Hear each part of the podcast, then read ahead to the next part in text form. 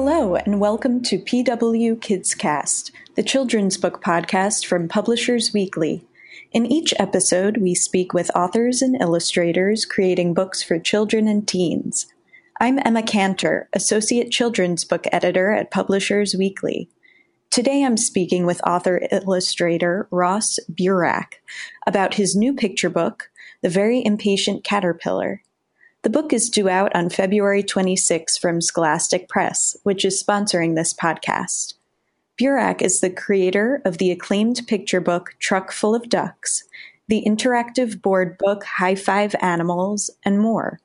His illustrations can also be seen in Jennifer Hamburg's Billy Bloo is Stuck in Goo, a Children's Choice Book Award finalist. His new book, The Very Impatient Caterpillar, is a humorous take on metamorphosis, as experienced by a caterpillar who can't wait to transform into a butterfly. Thank you for speaking with me, Ross. Uh, thank you so much for having me, Emma. The title of your new book brings to mind Eric Carle's classic picture book, The Very Hungry Caterpillar. Of course, your style is completely unique. What was the launching point for you? You know, I I never really know where an, an idea comes from, but I definitely would say the the concept of uh, of patience has been a big part of my life now because I am a father of two small children. I'm actually a stay at home dad. And then the other part of the time, I'm a children's book writer. So I've had to learn and like really deal with patience. And I'm also not just within myself, but now I'm starting to learn about having to teach my kids patience. And, you know, we're just constantly reading. So somewhere within all of that, I'm sure that this character of this very impatient caterpillar came to life. This character to me really is it's like a kid trapped inside a caterpillar's body, trapped inside a chrysalis. And so it's just like it has all that energy and all of that like not knowing about what's going to happen or how to deal with situations and just like the the the feeling of impatience. So there's just all of that and like all of that energy from like where I am in my life right now has probably like the place that sparked the idea. In addition to the book's comedic main character, you work in facts about metamorphosis. Why do you think that process fascinates young readers?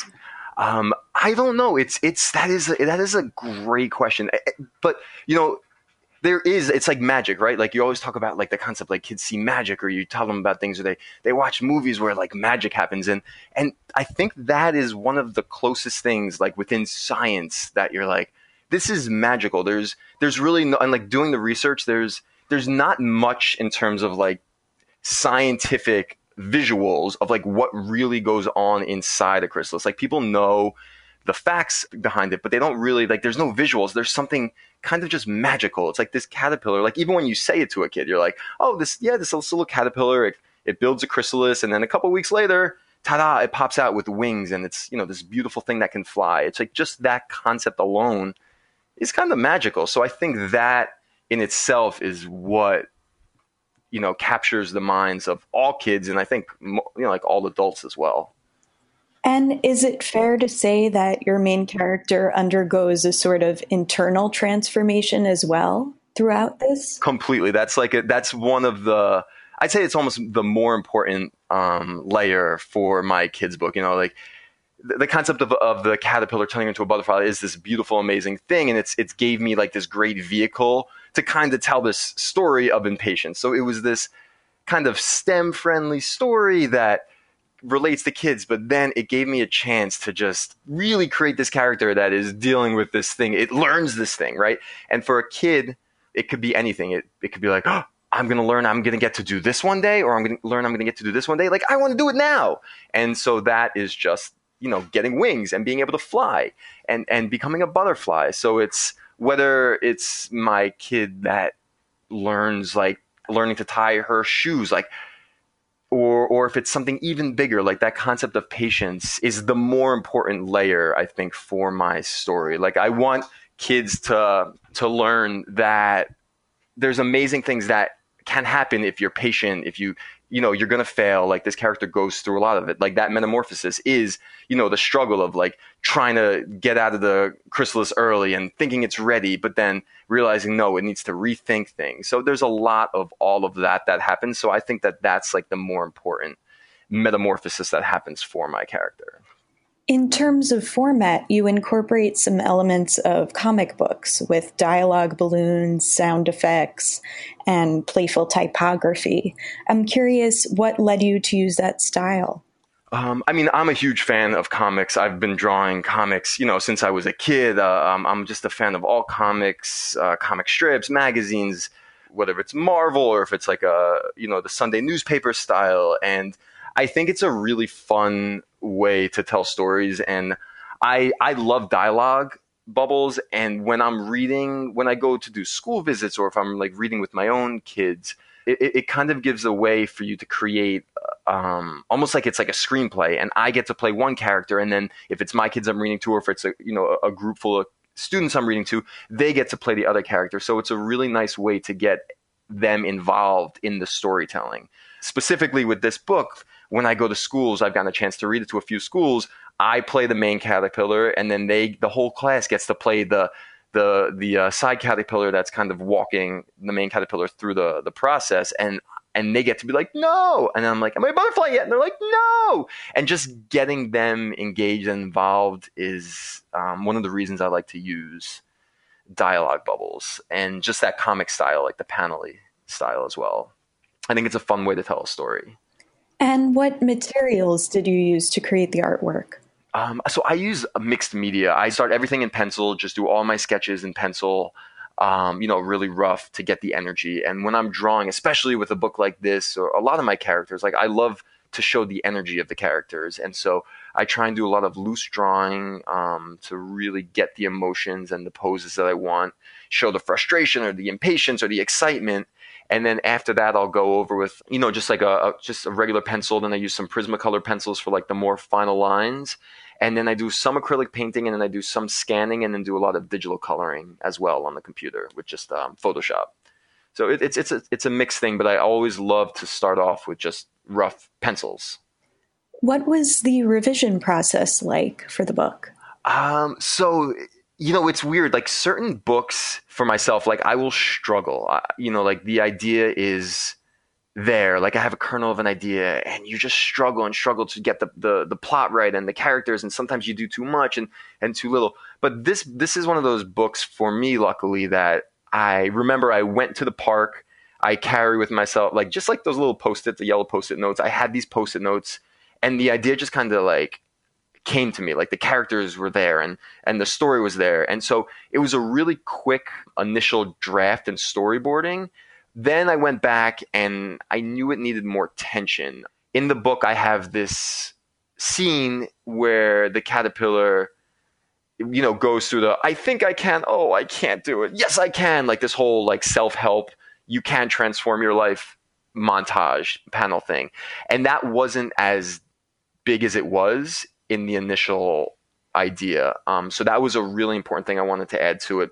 Because especially for kids, like I've said it earlier, but that's something they are going to go through. Like, and adults, obviously, we all go through it as well. Like throughout every course of our life, like like that struggle is something I really wanted to add and kind of expand on. So that was a big part of the revision. And then I also added um, on the final spread where it goes through, where the caterpillar finally realizes, like, you know, I can do this. It finds that belief in itself. And it starts going through like some breathing exercises and some, you know, like silly, like you can be one with the chrysalis, like those kind of fun things. I added that as well and that was a kind of a nice way for me to incorporate more of the scientific aspect of the you know showing like a scientific chart um, in a sense like using it's like a blend of like comic panels with a scientific chart graph of the caterpillar and the, and the stages so so that those were the two biggest parts of the revision that I went through. And then also I had a number of different endings. Some were silly, some were too silly, but this one just felt right for me. Like it, it was just kind of like a little nod to the fact that, you know, as many times as we do learn the lesson of being patient, like, you know, the next day it all starts over again. So so I kind of felt that was like the perfect ending. Definitely. I also see in your bio that you dabble in animation. Can you tell us about that? Yeah, I mean, I would definitely say dabble. I've been lucky enough to do a lot of character development and design. I, I love animation, and I've I've always when I was growing up, I've I always thought I wanted to be an animator. but animation is quite meticulous. Like the people that do it are, you know, they have, I would say, you know, in, in a perfect reference to this book, I think they have more patience than I do. And I just realized it wasn't drawing, doing the animated step by step process wasn't for me, but I've been lucky enough to do character design and character development for animated cartoons, for a couple commercials. I have something that's in development with a company in Boston um, for like PBS Kids right now. So I was able to do all the character development for that. So I've been lucky enough to to be part of that world with my skill set. So yeah, so I, that's that's the amount that I kind of dabble in animation, but I'm a huge fan. Looking back, what were some of your favorite books from childhood? I mean, that's a, that's a great question. I have so many books that I love from when I was growing up. I'm a huge, huge fan of Shel Silverstein. Like just everything Shel Silverstein. I, you know, the, the even reading them now, I think I appreciate them even more. Um, and I'm a big fan of giraffes. And I don't know if this was because I loved his books. And like a giraffe and a half is one of my favorite.